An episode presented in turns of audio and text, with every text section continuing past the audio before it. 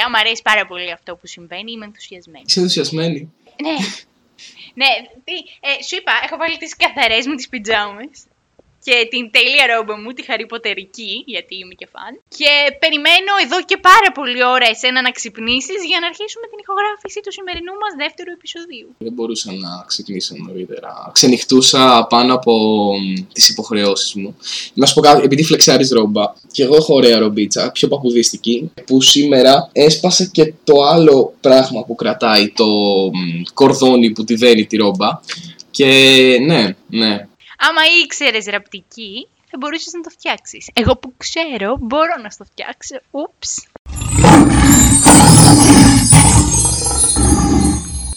Α, γεια, τι κάνετε; Α, γεια, τι κάνετε; Hello, hello. Ε, επανερχόμεθα δρυμύτεροι με δεύτερο επεισόδιο αγαπητό κοινό. Αρχικά θέλουμε να σας ευχαριστήσουμε πάρα πολύ για όλη τη στήριξή σας. Ήταν πραγματικά τεράστια. Και βασικά επλαγήκαμε το πόσο μεγάλη ήταν η υποστήριξη, νομίζω. Ναι, αυτό ε, το παρατήρησα κι εγώ και θέλω να πω πάρα πολύ ευχαριστώ. Γιατί νομίζω ότι δεν περίμενα να το ακούσει τόσος κόσμος. Και σας ευχαριστούμε πάρα πολύ που μας ε, είπατε και το feedback σας, το οποίο είναι Λευτέρη, σταμάτα να κράζεις και Λευτέρη, σταμάτα να μιλάς τόσο πολύ και βάλτε περισσότερο την Έλενα. Όχι ότι είμαι εγώ ρε παιδί μου και τα λέω, αλλά ναι, κατάλαβε. Αλλά ευχαριστούμε πάρα πολύ όλους εσάς. ναι. Ε, ναι, πραγματικά παιδιά, να είστε καλά. Ε, γενικά θα έρχεται ακόμα καλύτερο υλικό όσο περνάει ο καιρός. Να, να πω κάτι που μου έκανε εντύπωση έτσι. Όταν πρώτο ανεβάσαμε το επεισόδιο στο Anchor και μετά ε, περιμέναμε να κάνει το distribute στο Spotify. Και γενικά για κάποιο λόγο δεν γινόταν το distribute στην αρχή. Δεν έχουμε καταλάβει για ποιο λόγο αργούσε. Ε, φάση πατούσα το Spotify να δω ε, τι έχει πάει στραβά και μου λέει κάντε ανανέωση και το ανανέωση το έγραφε με άλφα γιώτα. Γιατί να σας πω κάτι, δεν κολώνουμε. Εμείς εδώ δαγκώνουμε το χέρι που μας ταΐζει. Και OK, okay, ευχαριστούμε Spotify, αλλά τι φάση, τι ανανέωση με AI, μου βγήκαν τα μάτια, έτσι. Λοιπόν, ε, το Spotify δεν μας ταΐζει, απλά μας ε, φιλοξενεί, θα έλεγα. Επίσης, παιδιά, κάτι τρελό που εμφανίζει η πλατφόρμα στο Anchor, το οποίο, το οποίο είναι στατιστικά νομίζω που αντιλεί από το Spotify, χωρίς να είμαι και σίγουρος, ε, το απίστευτο τρόλ είναι ότι σου λέει, ξέρω εγώ, ε, από πού είναι το κοινό σου. Ωραία. Και το πρώτο πρώτο στάδιο είναι σε φάση από ποιο πλανήτη είναι το κοινό σου; Και ξέρεις, σου έχει ε, Earth, Mercury, Mars και κάτι τέτοια. Ό,τι να είναι. Και από εκεί και πέρα, εντάξει, έχουμε δει πολλά περίεργα σε αυτές τις περιοχές που μας ακούνε. Αρχικά, Athens, στο Άτικα τώρα μιλάμε, αρχικά Athens, ε, και από κάτω σκέτη την Παλίνη μόνη της. Λες και η Παλίνη είναι κάτι πλεμπαίο, τελείως πλεμπαίο. Είναι, είναι. Αλλά κάτι τελείως έτσι διαφορετικό, σε άλλο κόσμο, σε άλλο φίλιο, σε, σε άλλο νομό. Δεν είμαστε σε άλλο νομό, φίλε Spotify, γιατί η Αγία Παρασκευή που είναι δίπλα και μας ακούνε άνθρωποι από την Αγία Παρασκευή, γιατί το ξέρω, είναι δίπλα. Και δεν μετράει τώρα αυτή η μικρή διαφορά. Ευχαριστώ. Ωραία. Επειδή εσύ, OK, okay, αν αυτό το θεωρείς ε, κακό και λάθος και άξιο παραπώνου, ήρθε η ώρα εγώ να μιλήσω για hometown Ζωγράφου. Ωραία. Ζωγράφου για κάποιο γαμιωμένο λόγο. Υπάγεται στην κεντρική Μακεδονία. Δεν ξέρω γιατί. Μίλησα ωστόσο με ένα φίλο μου και μου λέει ότι γενικά υπάρχει ένα πρόβλημα. Ότι ακόμα και στο facebook ξέρω εγώ αν δηλώσεις ότι μένει ζωγράφου, εννοεί την περιοχή ζωγράφου στην κεντρική Μακεδονία. Και δεν ξέρω τι φάση.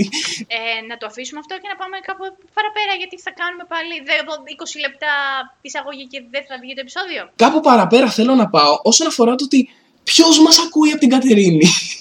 Παιδιά, ναι, όποιος είναι από την Κατερίνη μπορεί να μας στείλει έτσι ένα. Πού να μας στείλει τώρα μήνυμα.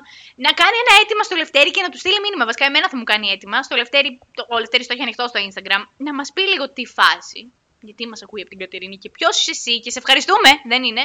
Αλλά γιατί, ξέρω εγώ, πολύ περίεργο. Τέλος πάντων, εγώ να μιλήσω για κάτι άλλο. Αμέ. Ωραία.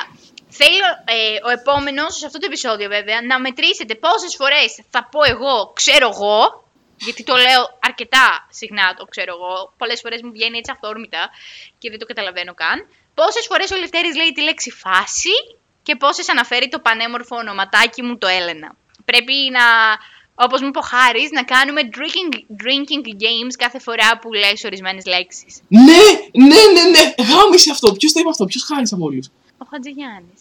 Τέλειο, τέλειο, τέλειο. Ευχαριστούμε, Χάρη Χατζηγιάννη. Shout out σε Κύπρο και Χάρη Χατζηγιάννη. Αφήνουμε και αυτό το κομμάτι λοιπόν και προχωράμε παραπέρα. Ε, γιατί εγώ προσωπικά, σαν Έλενα, πρότεινα στο Λευτέρη και αυτός συμφώνησε. Ε, θέλουμε να πούμε πολλά πολλά πολλά συγχαρητήρια στα παιδιά ε, της εικονικής δίκης, νομίζω ήταν διεθνούς δικαίου, δεν ξέρω, τους συμφοιτητές μας. Θα σου πω, ήταν ε, ένα κράμα διεθνούς εμπορικού δικαίου. Είχε και εμπορικό δίκαιο σίγουρα, το θυμάμαι. Εγώ ξέρω ε, τον Αναστάση, τη Λιδία και τον Διονύση. Και είναι άλλο ένα παιδί, νομίζω το λένε Γιώργο από ό,τι είδα στην ανακοίνωση της σχολής. Δεν είμαι και σίγουρη. Άμα σε λένε Γιώργο και μας ακούς, συγχαρητήρια. Άμα δεν σε λένε sorry, αλλά πάλι συγχαρητήρια.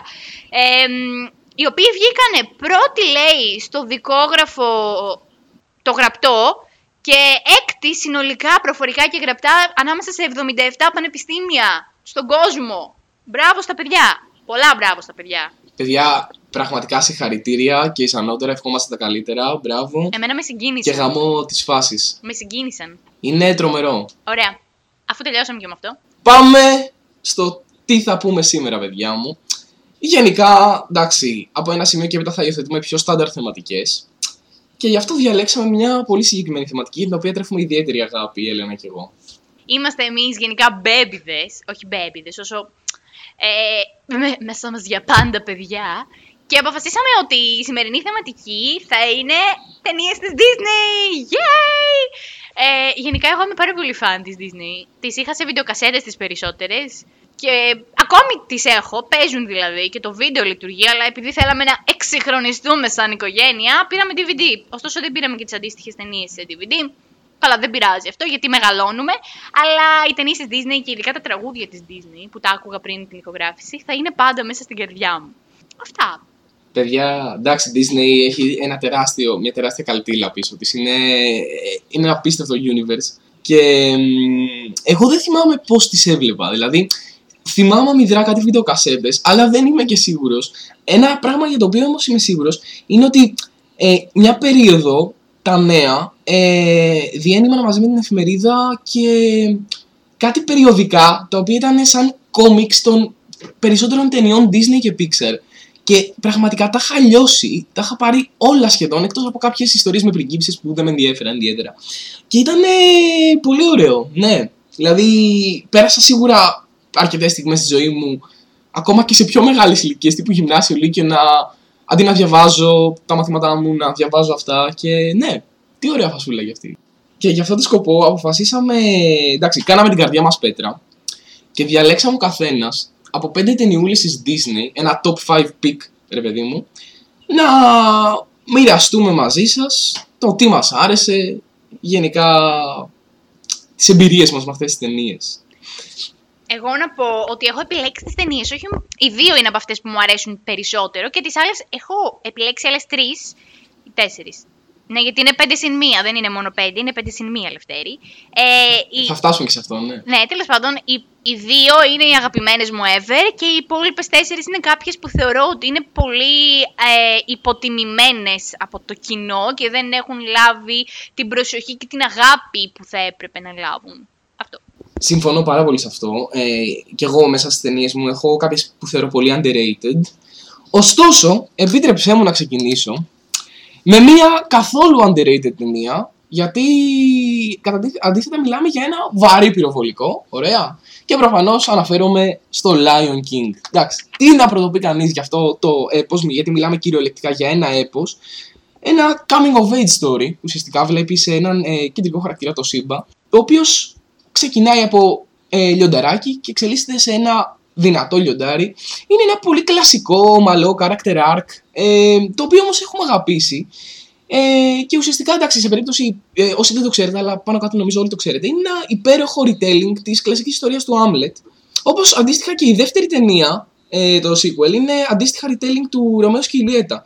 Που και η δεύτερη ταινία, να σου πω κάτι, ήταν πολύ καλή, γιατί ε, ξέρεις, δεν έπεσε στην κλασική παγίδα του το sequel είναι χάλια γιατί απλά προσπαθούμε να βγάλουμε λεφτά και το ένα και το άλλο και δεν μας νοιάζει την Ήταν actually πολύ καλή και γουστάρεις φούλη να βλέπεις τους χαρακτήρες που αγάπησες ε, να μεγαλώνουν και να εξελίσσονται και να δίνεται επιπλέον βάθος σε αυτό. Δηλαδή, πέρα από την κόρη του Σίμπα και τον γιο του Σκάρ, ο οποίος ποτέ δεν αναφέρεται ρητά ότι είναι γιος του Σκάρ, δεν ξέρω γιατί.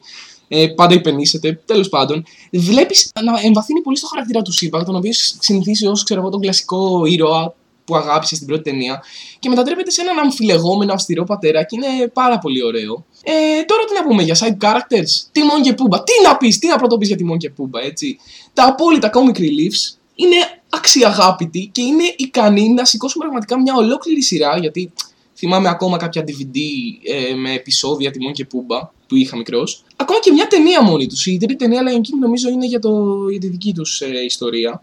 Πρωτού γνωρίσουν Σύμπα κλπ. Και επίσης είναι αξιαγάπητοι χυψτεράδε τζιβάτι, έτσι. Ε, βασικά, βασικά το μόνο που λείπει από τη σκηνή που είναι ξαπλωμένοι ο Τιμόνο Πούμπα και ο Σύμπα στο γρασίδι και κοιτάνε τα αστέρια είναι το τσιγαριλίκι να γυρίζουν ένα στον άλλο και κάτι τέτοια. Ε, τι άλλο να πούμε, Σκάρ. Σκάρ, τι να πρωτοπείς για Σκάρ; Και γαμώ τους κακούς. Έτσι. Και actually είναι από τους λίγους κακούς που πετυχαίνει το σχέδιό τους. Να εκθρονήσουν, ξέρω εγώ, τον ε, καλό αδερφό και να γίνουν βασιλιάδες. Και το σχέδιο αυτό ανατρέπεται μόνο μετά από πάρα πολύ καιρό. Δηλαδή, ο Σίμπα πρέπει, τριαντάρισε για να νικήσει το Σκάρ, ξέρω εγώ. Ε, εντάξει, μουσικάρες, μουσικάρες αυτή η ταινία, κύκλος της ζωής και ούτω καθεξής. Δεν μπορώ, δεν θα πω παραπάνω πράγματα γι' αυτό.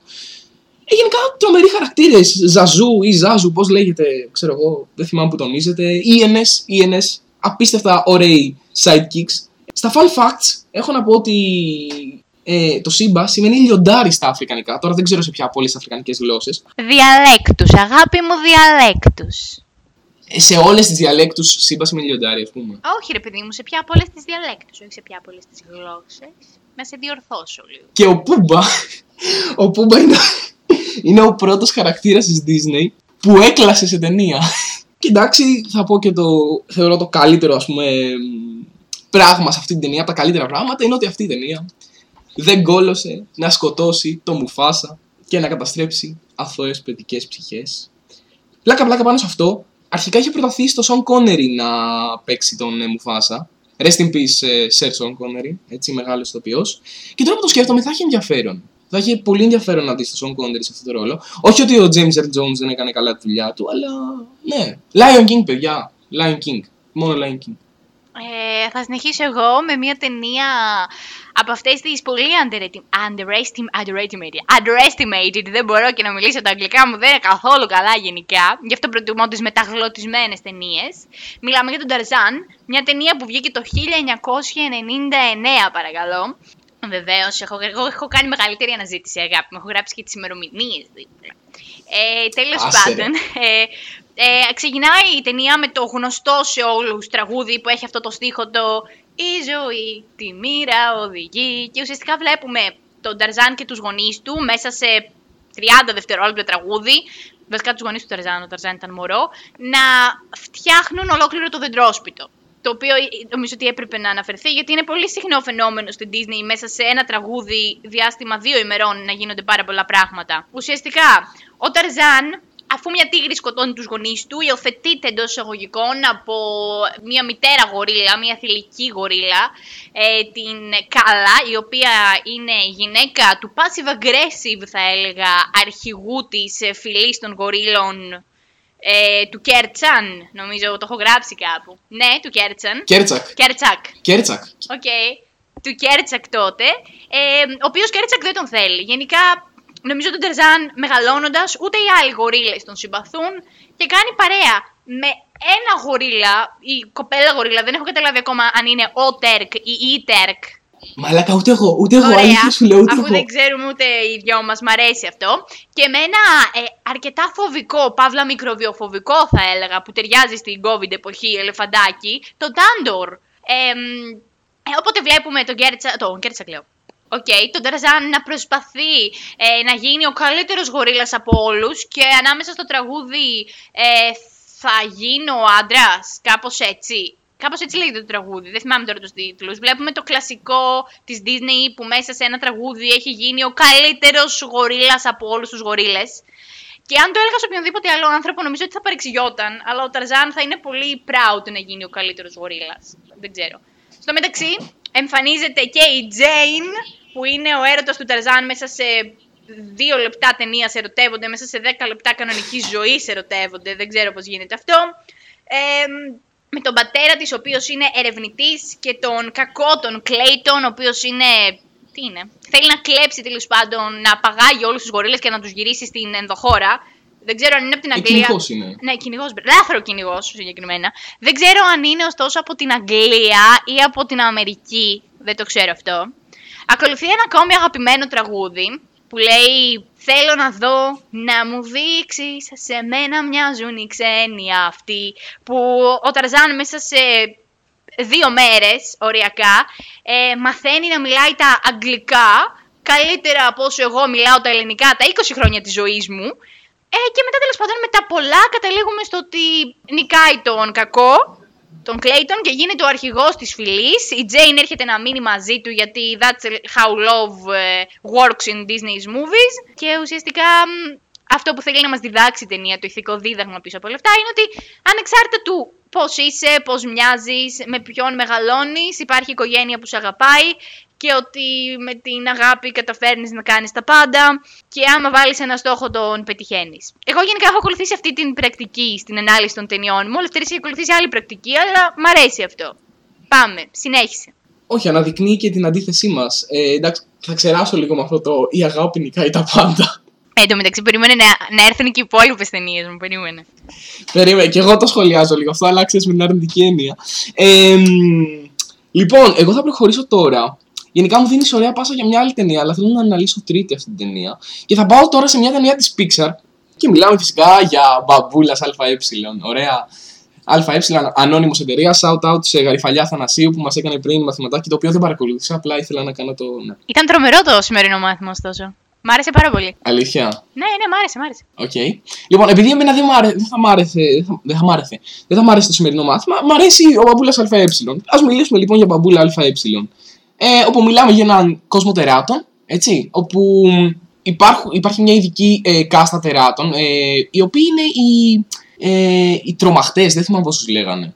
Ε, οι scarers, ας πούμε. Ναι, τέλος πάντων, είναι επιφορτισμένοι να ε, πάνε σε παράλληλα σύμπαντα, ξέρω εγώ, που ζουν άνθρωποι και να, ε, ακριβώς επειδή ο πλανήτης των τεράτων διέρχεται ε, ενεργειακή κρίση, να τρομάζουν τα παιδιά και εισπράγοντας το φόβο τους να τροφοδοτούν τις ενεργειακές πηγές τις οποίες χρειάζεται ο κόσμος των τεράτων για να ζήσει. Και αν να σας πω κάτι, αυτό είναι τέρμα πρωτότυπο, είναι ιδεάρα όλο αυτό ε, περί ενεργειακής πηγής που είναι ο άνθρωπος και λοιπά. Και υπάρχει από τη μία το μελό μήνυμα το οποίο αναδεικνύεται στο τέλος και καταλαβαίνουν όλοι ότι το γέλιο και η χαρά είναι καλύτερο ε, εφόδιο και φυσικός πόρος από το φόβο και τη θλίψη ας πούμε. Έχει, ε, τουλάχιστον εγώ το διαβάζω ως και ένα ανθρωποκεντρικό μήνυμα. Ωραία. Όλο αυτό το άνθρωπος, η πηγή της ενέργειας και ούτω καθεξής. Τέλος πάντων, προχωράμε. Να μιλήσουμε πάλι για χαρακτήρες. James Sullivan, Mike Wazowski και γαμώ τα δίδυμα, τρελή χημεία. Δηλαδή είναι οριακά buddy movie. Επίσης, θέλω να σχολιάσω το εξής. Δεν είναι περίεργο, αλλά την ίδια στιγμή απίστευτα satisfying που έχουν ονομάσει κάτι τέρατα με ανθρώπινα ονόματα. Ε, Δεν σου φαίνεται πολύ ωραίο; Ρε, όχι, γιατί η Pixar γενικά το κάνει αυτό. Και στα Cars, ας πούμε, έχει ονομάσει τα Cars ο κεραυνός McQueen, ο Μπάρμπα. Τα έχει ονομάσει και τα Cars με actual ονόματα. Σου λέω ότι το Mike Wazowski μου κολλάει τόσο πολύ σε έναν άνθρωπο. Και μπορώ να φανταστώ λίγο πολύ τον άνθρωπο που θα ήταν ο Mike, αν ήταν άνθρωπος. Και αντίστοιχα το Sullivan. Λοιπόν, τώρα να μιλήσουμε για ερμηνείες. John Goodman, Billy Crystal και Steve Buscemi. John Goodman, φίλε, αν ήταν τέρας θα ήταν ο Sullivan. Πράγματι, αυτός ο γλύκας, αυτός ο άνθρωπος. Ε, κρατήστε τον John Goodman, θα επανέλθουμε στη συζήτηση γι' αυτόν. Billy Crystal, αυτός ο ωραίος κωμικός ως Mike. Και Steve Buscemi ο κακός. Ε, έχουμε επίσης ε, συνάντηση ξανά του John Goodman και του Steve Buscemi μετά το Μεγάλο Λεμπόφσκι, επίσης ταινιάρα. Και να σας πω κάτι, Ράνταλ Σαύρα, πολύ ωραίος κακός. Πολύ ωραίος κακός. Εμένα μου άρεσε. Είναι τόσο συχαμένος που, τον, που σου αρέσει στο τέλος πάρα πολύ. Σχολιάζοντας πάλι τη χημεία μεταξύ Σάλι και Μάικ, έχω να πω ότι θυμάμαι πραγματικά ότι το έχω αγαπήσει τόσο πολύ αυτό το δίδυμο, που θυμάμαι ότι όταν καυγαδίζανε ε, για την Μπου και για άλλα θε- πραγματάκια, η, πραγματικά το στομάχι μου δεν ήταν κόμπος, φοβόμουν τόσο πολύ ότι θα σταματήσουν να είναι φίλοι και κάτι τέτοια. Και ήτανε... Ήταν... μμ, ναι, τέλος πάντων. Μου άρεσε πάρα πολύ γενικά η επιμονή στη λεπτομέρεια στο σχεδιασμό του κόσμου των τεράτων, το καθετέρισμα, τι ξεχωριστέ του δυνάμεις, γενικά η όλη εταιρεία, η σκοπή της εταιρείας και το plot twist με τον κύριο Καβούρια. Πώς λεγόταν αυτός, ξέρω εγώ. Κάπως έτσι. Δεν θυμάμαι. Anyway, με αυτό το τρελάκια που ήθελε να τρομάζει τα παιδιά μόνο και αγνοούσε το ότι υπάρχουν και ανανεώσιμες πηγές ενέργειας και όχι τόσο βλαβερές για το τέτοιο, ενώ ότι δεν, κατα... δεν διακρίνω κάποιο συμβολισμό παραλληλισμό. Τι άλλο ήθελα να πω, η σκηνή, οι δράσεις με τις πόρτες στο τέλος, πολύ καλοσχεδιασμένη. Και τώρα θα μιλήσουμε για το μοναδικό παιδάκι που δεν θέλω να χτυπήσω, έτσι. Αυτό το γλυκύτατο πλασματάκι που ονομάζεται Μπου. Μμμ, ναι, ναι, ναι. Και γενικά θεωρώ ότι η, η τριάδα αυτή και τσακω, οι καυγάδες τους και η ανάπτυξη των προσωπικότητων τους, δηλαδή Μάικ, Σάλι και Μπου, είναι από, τις δυνατότερες, από τα δυνατότερα τρία. Τρι, ναι, τέλος πάντων, τις δυνατότερες τριάδες. Και μιας και είπαμε για Μπου, υπάρχει ένα theory, ένα fan theory, ότι η Μπου είναι η μάγισσα από το The Brave, από το Brave, όχι το The Brave, από το Brave, ε, και ότι και ξέρεις, αυτό αποδεικνύεται από πληθώρα στοιχείων, όπως το ότι μπορεί και μετακινείται μέσα από πόρτες. Θυμηθείτε λίγο το πώς μπαίνανε οι μπαμπούλες. Ε, ψάξα αυτό το fan theory, μπορεί να το αναλύσουμε και εμείς κάποια άλλη στιγμή. Και τέλος να πω για την γαμάτη μουσική τίτλων, αυτή την jazz ωραία μουσική τίτλων που είχε ε, το Monster Inc. Έλενα, πάσα σε σένα. Yay. Εγώ θα συνεχίσω με μια ταινία πάλι της Pixar, γιατί μ, μια ταινία αρκετά πρόσφατη, του 2017, που έχω ακούσει, είχα ακούσει πριν τη δω, πολλά καλά έτσι, σχόλια. Είναι η ταινία Coco. Ε, βρισκόμαστε λοιπόν στο Μεξικό, στο Dia de los Muertos, την ημέρα των νεκρών, ε, των προγόνων ουσιαστικά, η οποία κανονικά ε, κρατάει τρεις μέρες, από τις 31 Δεκάτου μέχρι τις 2 Νοέμβρη. Σε αυτή λοιπόν τη μέρα τι συμβαίνει; Οι οικογένειες δημιουργούν ένα σαν βωμό, παύλα ξοκλήσει έτσι, οφρέντα το λένε, μέσα στα σπίτια τους, ε, με τις φωτογραφίες των νεκρών προγόνων τους και αφήνουν διάφορες προσφορές, φαγόσιμα και μη, πάνε από τα νεκροταφεία και σχηματίζουν ε, μονοπάτια από γαρίφαλα σαν άλλοι μπουζουκόβοι οι Έλληνες ε, στο δρόμο μέχρι τα σπίτια τους για να βρουν ουσιαστικά οι νεκροί προγονείς τους το δρόμο, να έρθουν να πάρουν τις προσφορές και να γυρίσουν πίσω στον κόσμο των νεκρών ικανοποιημένοι. Λοιπόν, ωραία, αυτό είναι το γενικό story. Εμείς έχουμε το Μιγγέλ, ένα μικρό αγοράκι πρωταγωνιστής ο Μιγγέλ, ε, ο οποίος θέλει να ασχοληθεί με τη μουσική, θέλει να γίνει μουσικός, αλλά η μουσική στην οικογένειά του είναι απαγορευμένη. Αυτό διότι ο προ-προ παππούς του είχε παρατήσει την προ-προ γιαγιά του και όλη την οικογένεια γενικά για να πάει να γίνει μουσικός. Οπότε από τότε αποκήρυξαν τη μουσική στο σπίτι του. Ε, τη μέρα λοιπόν των νεκρών γίνεται ένας διαγωνισμός στην κεντρική πλατεία, στην οποία, στον οποίο διαγωνισμό θέλει να πάρει μέρος ο Μιγκέλ και η γιαγιά του του πάει την αυτοσχέδια κιθάρα την οποία είχε φτιάξει για να λάβει μέρος σε αυτόν τον διαγωνισμό και κλέβει ουσιαστικά την κιθάρα από το βωμό παυλατάφο του Ερνέστο Ντελακρούζ, του μεγαλύτερου Μεξικανού τραγουδιστή. Και επειδή ακριβώς κλέβει την κιθάρα ενός νεκρού την ημέρα των νεκρών, μετατρέπεται σε ζωντανός νεκρός, όχι ακριβώς ζόμπι, αλλά ούτε και σκελετός ας πούμε, κάτι τέτοιο. Πηγαίνει έτσι στη χώρα των νεκρών μαζί με τον καλό του σκύλο τον Ντάντε και εδώ πιστεύω ότι είναι κάποια έμεση αναφορά στην κόλαση του Δάντη στο έργο. Δεν ξέρω, πολύ θα μου τέριαζε να είναι. Ναι, Ωραίο. και πάνε λοιπόν ε, και βρίσκει εκεί την οικογένειά του και η μόνη ε, δυνατότητά του, όχι, ο μόνος τρόπος για να επιστρέψει πίσω στον κόσμο των ανθρώπων είναι να του δώσουν την ευχή του οι συγγενείς του. Οι συγγενείς του λοιπόν του δίνουν την ευχή του με την προϋπόθεση ότι δεν θα ξανατραγουδήσει ποτέ.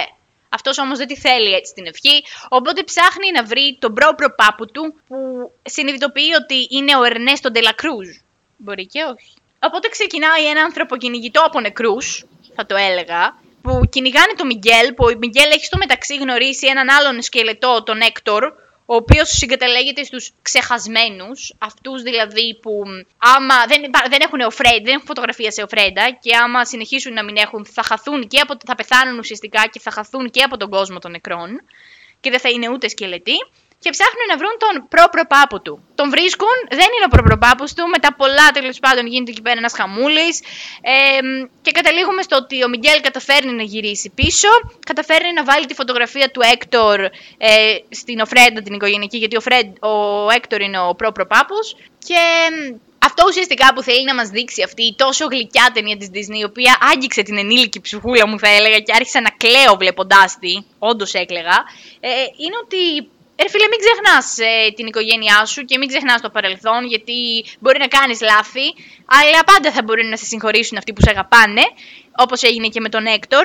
Πάλι ότι για ακόμη μια φορά ότι η αγάπη καταφέρει να νικήσει τα εμπόδια και ότι η οικογένεια, ρε φίλε, θα σε στηρίζει ό,τι και να κάνεις και ό,τι και να αποφασίσεις. Τώρα, Όσον αφορά τραγούδια, δεν το έχω ακούσει αρκετές φορές ώστε να θυμάμαι κάποια τραγούδια και να πω ότι α, αυτά τα τραγούδια είναι τέλεια. Οπότε ναι, θα πω απλά να δείτε αυτή την ταινία, γιατί σου, έχει να σου μάθει αρκετά πράγματα και είναι γλυκύτατη ταινία, ταινία του 2017 και ξέρω ότι πολλοί από εσάς που μας ακούτε δεν την έχετε δει, γιατί είμαστε μεγάλοι για ταινίες Disney ή και όχι. Αυτό. Αυτά από μένα. Το μικρόφωνο σε σένα. Ε, έχω να πω ότι γενικά δεν το έχω δει το κόκκο, αλλά με ψήσει πάρα πολύ να το δω τώρα. Εντάξει, μου αποκάλυψες πολλά στοιχεία της πλοκής, αλλά δεν πειράζει. Ε, Πάντως, αυτό που έχω να πω είναι ότι γενικά οι ταινίες της Pixar παίζουν πολύ με, το, με τη θεματική της μνήμης και της αξίας της μνήμης και των αναμνήσεων. Δηλαδή, εγώ μπορώ να το δω και στο Monsters Inc αυτό, ρε παιδί μου. Ε, με την Boo και τον ε, Sullivan που ξέρεις μετά από καιρό γίνεται επικεφαλής του εργοστασίου και ο Μάικ ε, καταλαβαίνοντας την ανάγκη του να ξαναδεί την Μπου του φτιάχνει ξανά την πόρτα και την επισκέπτεται μετά από πολύ καιρό. Εντάξει. Δηλαδή παίζουν πολύ. Λοιπόν, ε, και μια στιγμή μιλήσαμε για αναμνήσεις, εγώ λέω να θυμηθούμε έναν κλασικό μύθο, ο οποίος ε, αφορά τη χαμένη Ατλαντίδα. Και ο οποίος ενέπνευσε μια από τις επίσης, κατά τη γνώμη μου, πιο underrated ταινίες της Disney όπου μιλάμε για έναν νεαρό γλωσσολόγο, ο οποίος ε, πορωμένος με το μύθο της χαμένης Ατλαντίδας, ο Μάιλο, ο αξιαγάπητος νέρντουλας, έτσι, ο Μάιλο, και εμπνευσμένος από το, το αντίστοιχο πάθος του παππού του, προσπαθεί να, να δει τι παίζει με την Ατλαντίδα, που είναι χαμένη, θέλει να τη βρει. Γενικά μιλάμε για μια πολύ πρωτότυπη ταινία, για, κατά τη γνώμη μου, η οποία έχει αντλεί επιρροέ και από Ιούλιο Βέρν με την όλη φάση με τα υποβρύχια, την ε, υποθαλάσσια ζωή. Υπήρξαν ιδιαίτερα καλές κριτικές λόγω των απίστευτα χαρακτηριστικών visuals από τον Mike Mignola. Αυτός ήταν ε, ο δημιουργός του Hellboy, για όσους ε, comic book fans γνωρίζουν. Και μάλιστα η παραγωγή της ταινίας προσέλαβε γλωσσολόγο για τη δημιουργία της Ατλαντιανής γλώσσας. Τρελό. Και να σας πω κάτι από τα μεγαλύτερα θετικά. Χαρακτήρες. Έτσι. Τρελή ποικιλία χαρακτήρων. Έχεις από απ τη μία τον Μάιλο, που είναι ο αξιαγάπητος νέρντουλα, που είναι ενθουσιώδης με το επιστημονικό το αντικείμενο, ε, οξυδερκέστατος και παράλληλα απίστευτα ηθικός και έχει ένα κώδικα αρχών που δεν το, δεν το επιτρέπει να, τίποτα να τον προδώσει. Έχει τον κεντρικό εκατομμυριούχο, ο οποίος χρηματοδοτεί το ταξίδι των μισθοφόρων και του Μάιλο στην Ατλαντίδα. Έχει τον αλαζονικό και ανεύθυνο κυβερνήτη, ο οποίος είναι κλασικά τυχοδιώκτης. Είναι αντίστοιχος με τον Clayton, θεωρώ, σαν villain αυτός. Ο Ρούρκ είναι αντίστοιχος με τον Clayton. Με την εκμετάλλευση των φυσικών πόρων ξέρω εγώ, ενός άλλου πολιτισμού, μιας άλλης περιοχής. Και μοιάζει κάπως. Μοιάζει κάπως και με τον Clayton. Ναι, ναι, ναι, όντως, όντως. Point, point. Σωστό. Έχεις το μαγκάκι, το λαϊκό κορίτσι, ξέρω εγώ, την Όντρι που είναι μηχανικός του σκάφους. Έχεις τη σκληρή γυναίκα τύπου Femme Fatale που είναι η Χίλντα, Χέλγα που είναι το τσιράκι του ε, κακού. Έχεις τον περιεργάρα επιστήμονα, τον καλύτερο side character, το Λέρα, έτσι. Λέγε Έλενα για Λέρα, δεν μπορώ. Λοιπόν, ο Λέρα, έχω να πω ότι είναι ένας, αν όχι ο αγαπημένος μου, ο δεύτερος αγαπημένος μου χαρακτήρας της Disney, γιατί ο πρώτος αγαπημένος μου φαίνεται λίγο πιο κάτω. Αλλά είναι ο δεύτερος αγαπημένος μου μακράν. Λοιπόν, ε, τι άλλο, έχεις τον. Ε, εξυπνάκια ε, τύπο, τύπο, ο οποίος είναι ξέρεις, ο ειδικός για τις εκρήξεις, ο οποίος γενικά είναι σιωπηλός, αλλά όταν, πετάξει, όταν μιλήσει θα πετάξει τα κάρες, το, το βίνει. Έχεις τη μίζερη τύπησα, η οποία είναι ο κλασικός, η κλασική δημόσια υπάλληλος που βαριέται τη ζωή της και είναι φούλη σαρκαστική κλπ. Έχεις τον μάγειρα, ο οποίος μαγειρεύει τσάπια, τέλος πάντων. Έχεις τον γιατρό που είναι ο πιο αγαθός γίγαντας. Ε, έχεις τα πάντα πραγματικά. Και ναι, μεν είναι κλεισέ οι χαρακτήρες. Αυτοί είναι στερεοτυπικοί χαρακτήρες, αλλά δεν πειράζει. Φάση είναι κομπλέ, δηλαδή δεν σε νοιάζει. Εν τω μεταξύ πρόκειται για την πιο politically correct παρέα. Έτσι, έχει Ευρωπαίους, Αφροαμερικανούς, Λατινοαμερικανούς, το μόνο που μένει είναι οι Κινέζοι. Έχει και ένας ομοφυλόφιλο, ξέρω εγώ. Τέλος πάντων, τι άλλο έχω να πω γι' αυτό, ότι θίγει το θέμα του ευγενούς αγρίου με πρωτοτυπία. Έτσι, γιατί το θέμα του ευγενούς αγρίου το βλέπεις σε ταινίες όπως Pocahontas, το Avatar, με έναν πολιτισμό τον οποίο δεν αντιλαμβάνεται η Δύση, ας πούμε, και τον οποίο θέλει να καταστρέψει. Έτσι. Εκμεταλλεύεται πρωτότυπα το θέμα του Ευγενού Αγρίου, γιατί δεν έχεις, ξέρω εγώ, ε, Ινδιάνους κατσαπλιάδε όπως την Ποκαχόντα. Έχεις έναν προηγμένο πολιτισμό ε, με, που είναι full εξελιγμένος και ο οποίος αντλεί ε, τη δύναμη, η δύναμη που κρατάει την Ατλαντίδα και ζωντανό αυτόν τον θαυμάσιο πολιτισμό είναι ένας κρίσταλος, τον οποίο ο Ρούρκ, ο κακός, αντιλαμβάνεται ως ένα όπλο το οποίο μπορεί να χρησιμοποιήσει, να το φέρει στον επάνω κόσμο, ε, κυριολεκτικά με απότερο σκοπό το κέρδος, χωρίς να τον νοιάζει τίποτα αν καταστραφεί ο πολιτισμός, αν θα πεθάνουν τόσοι άνθρωποι. Και γι' αυτό πιστεύω ότι είναι ξεκάθαρο ένα αντιυμπεριαλιστικό μήνυμα αυτής της ταινίας. Εγώ θα πω και αντικαπιταλιστικό. Δεν, βασικά, δεν το είπα εγώ. Δεν το είπα εγώ. Το διάβασα. Δεν το είπα εγώ. Άλλο που το συμμερίζομαι. Δεν το είπα εγώ. Ωστόσο είναι ταινία της Disney. Γιατί είναι αντικαπιταλιστική; Δεν ζούσε ο Disney, μάλλον. Okay. ναι, βασικά δεν ζούσε ο Disney. Και νομίζω ότι αυτό είναι ένα, κάτι που ξεχωρίζει την ταινία. Ότι είναι μια πιο όρημη και σοβαρή ταινία. Βασικά χαρακτηριστικό είναι ότι σε σχέση με άλλα project δεν υπάρχουν καθόλου μουσικές. Δεν υπάρχουν τραγούδια κλπ. Υπάρχει μόνο soundtrack από πίσω και γενικά έχει αναδειχθεί σε, μια, σε ένα cult favorite το οποίο μπορεί να κάνει απειλή σε πάρα πολλές ηλικίες, κατά τη γνώμη μου. Έλενα. Ναι, και εμένα βασικά δηλαδή είναι μία από τις αγαπημένες μου ταινίες από αυτές που βλέπω και ξαναβλέπω και ξαναβλέπω και τώρα στα 20 μου χρόνια. Ωραία. Θα συνεχίσω εγώ και θα μιλήσω για μια ταινία η οποία βγήκε όταν ήμασταν τριών χρονών. Την είχα και αυτή σε βιντεοκασέτα και έπαιζε σπίτι μου σαν να μην υπάρχει αύριο. Μιλάω για τον αδερφό μου τον Αρκούδο. Μια, ε, ναι, μια υποτιμημένη τέλος πάντων ταινία, η οποία νομίζω όταν ήμασταν μικρά παιδιά, τσάκιζε την παιδική καρδούλα μας, ειδικά του Λευτέρη, ο οποίος τώρα προσπαθεί να κρυφτεί από πίσω από την κάμερα. Ε, εμένα, ωστόσο, που την ξαναείδα προχθές για να την θυμηθώ, τσάκισε και την ενήλικη ψυχούλα μου ακόμη περισσότερο από ότι είχε τσακίσει την παιδική μου ψυχούλα τότε. Γιατί όταν είσαι παιδί δεν τα πολύ καταλαβαίνεις αυτά. Τέλος πάντων, βρισκόμαστε παλιά, δεν ξέρω, αρκετά παλιά φανταστείτε. Υπάρχουν ακόμα τα μαμούθ για παράδειγμα. Τέλος πάντων, υπάρχουν και άνθρωποι μαζί με τα μαμούθ, το οποίο δεν νομίζω ότι στέκει, αλλά ok. Okay. Καθόλου, καθόλου δεν στέκει. Και είμαστε εκεί. Είναι τρία αδέρφια ο μεγάλος, που είναι ο Σίτκα, ο οποίος πεθαίνει στη συνέχεια της ταινίας και είναι ουσιαστικά αυτός που κινεί όλα τα νήματα με τα πνεύματα κτλ. Είναι ο Μεσαίος, που είναι ο. Κάπου τον έχω γράψει το Μεσαίο, μην μου πεις πώς τον λένε, σε παρακαλώ, θα το βρω μόνη μου. Είναι ο. Να μην το πω. Όχι. Ο Μεσαίο. Ο Δενάχη. Ο Δενάχη, ο Μεσαίος. Και είναι και ο μικρός. Ε, ο. Περίμενε. Ωραία, γαμώ, δεν θυμάμαι τον πρωταγωνιστή. Το... Όχι, μην το πεις, τον έχω γράψει και τον πρωταγωνιστή. Ο Κενάη.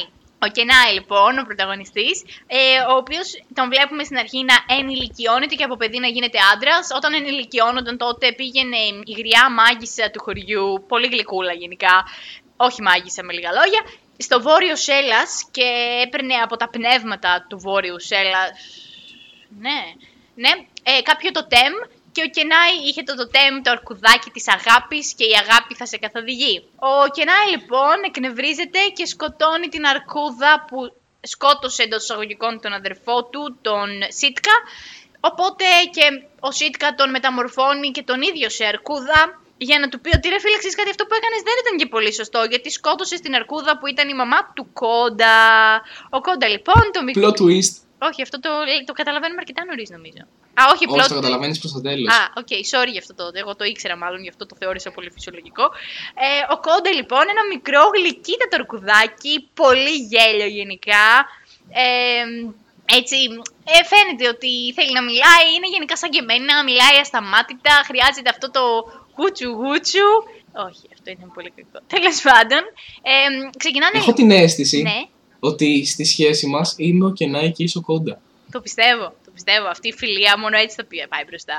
Συνεχίζοντας λοιπόν, ξεκινάει ο Κόντα μαζί με τον Κενάη ένα ταξίδι για να πάνε να βρουν τις άλλες αρκούδες και να φτάσει ο Κενάη ε, πάνω στο βουνό για να ξαναγίνει άνθρωπος. Στο μεταξύ δένονται πάρα πολύ με τον Κόντα, βρίσκουν και ίσως τους δύο καλύτερους και πιο φαν χαρακτήρες που κάθε ταινία Disney έχει. Ε, τις δύο άλκες, οι οποίοι είναι κάτι σαν τάρανδι, αν με ρωτάτε τι είναι οι άλκες.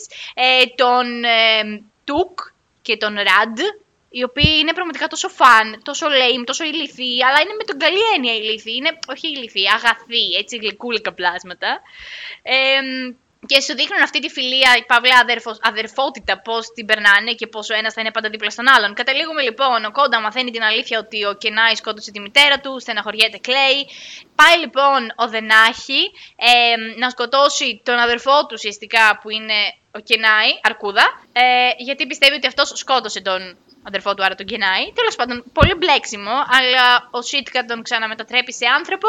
Εκεί κάπου ε, καταλαβαίνει ο Κόντα ότι ο Κενάι είναι ο άνθρωπος και είναι το ίδιο πράγμα ο άνθρωπος και η Αρκούδα. Αγκαλιάζονται και κλαίμε και οι τρεις μαζί, και εγώ και ο Κόντα και ο Κενάι πάρα πολύ.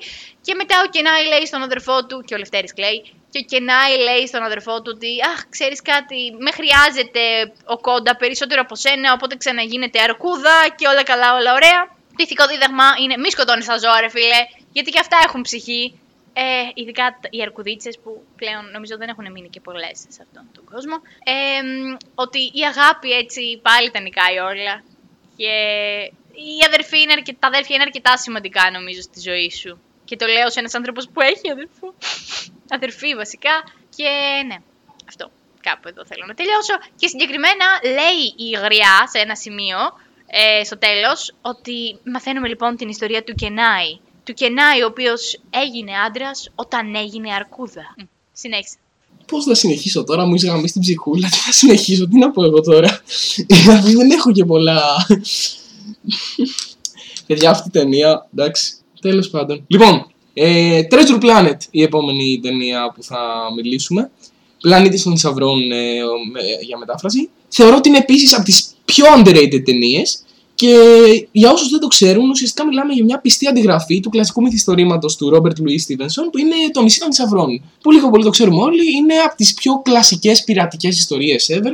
Μιλάμε για έναν νέο, ε, τον Jim Hawkins, ε, συγκεκριμένα στην ταινία αυτή. Την έχουν, ε, τον έχουν κάνει έναν ξέρεις, απροσάρμοστο έφηβο, ο οποίος είναι πολύ εύκολο να ταυτιστείς μαζί του και τον οποίο υποδίεται ο Joseph Gordon Levitt, ο οποίος είναι ιδανικός για το ρολοφάσι, αν μπορούσα να φανταστώ μια live action μεταφορά του Treasure Planet, Όντως, ο Τζόσεφ Γκόρντον Λέβι ταιριάζει full με τον ε, Jim Hawkins, ο οποίος, στο οποίο την κατοχή περιέρχεται ένας χάρτης ε, του θρηλυκού ε, πειρατή καπετάνιου Φλίντ για μια τοποθεσία που έχει κρύψει ο Φλίντ το θησαυρό του. Και ο Χόκινς ε, μαζί με τον οικογενειακό φίλο, ε, ο οποίος είναι ο κλασικός ακεντρικό επιστήμονας, ξέρω εγώ, Doppler, κάπως έτσι, ουσιαστικά επιστρατεύουν ένα πλήρωμα. Αυτό αντίστοιχα συμβαίνει και στο γνωστό βιβλίο. Ποιο είναι το θέμα, ότι είναι μια πολύ πρωτότυπη μεταφορά αυτής της κλασικής ιστορίας από τα νερά των θαλασσών στο διάστημα. Και βλέπεις αερόπλια, εξωγήινου πειρατές και γενικά μια πολύ ωραία steampunk αισθητική.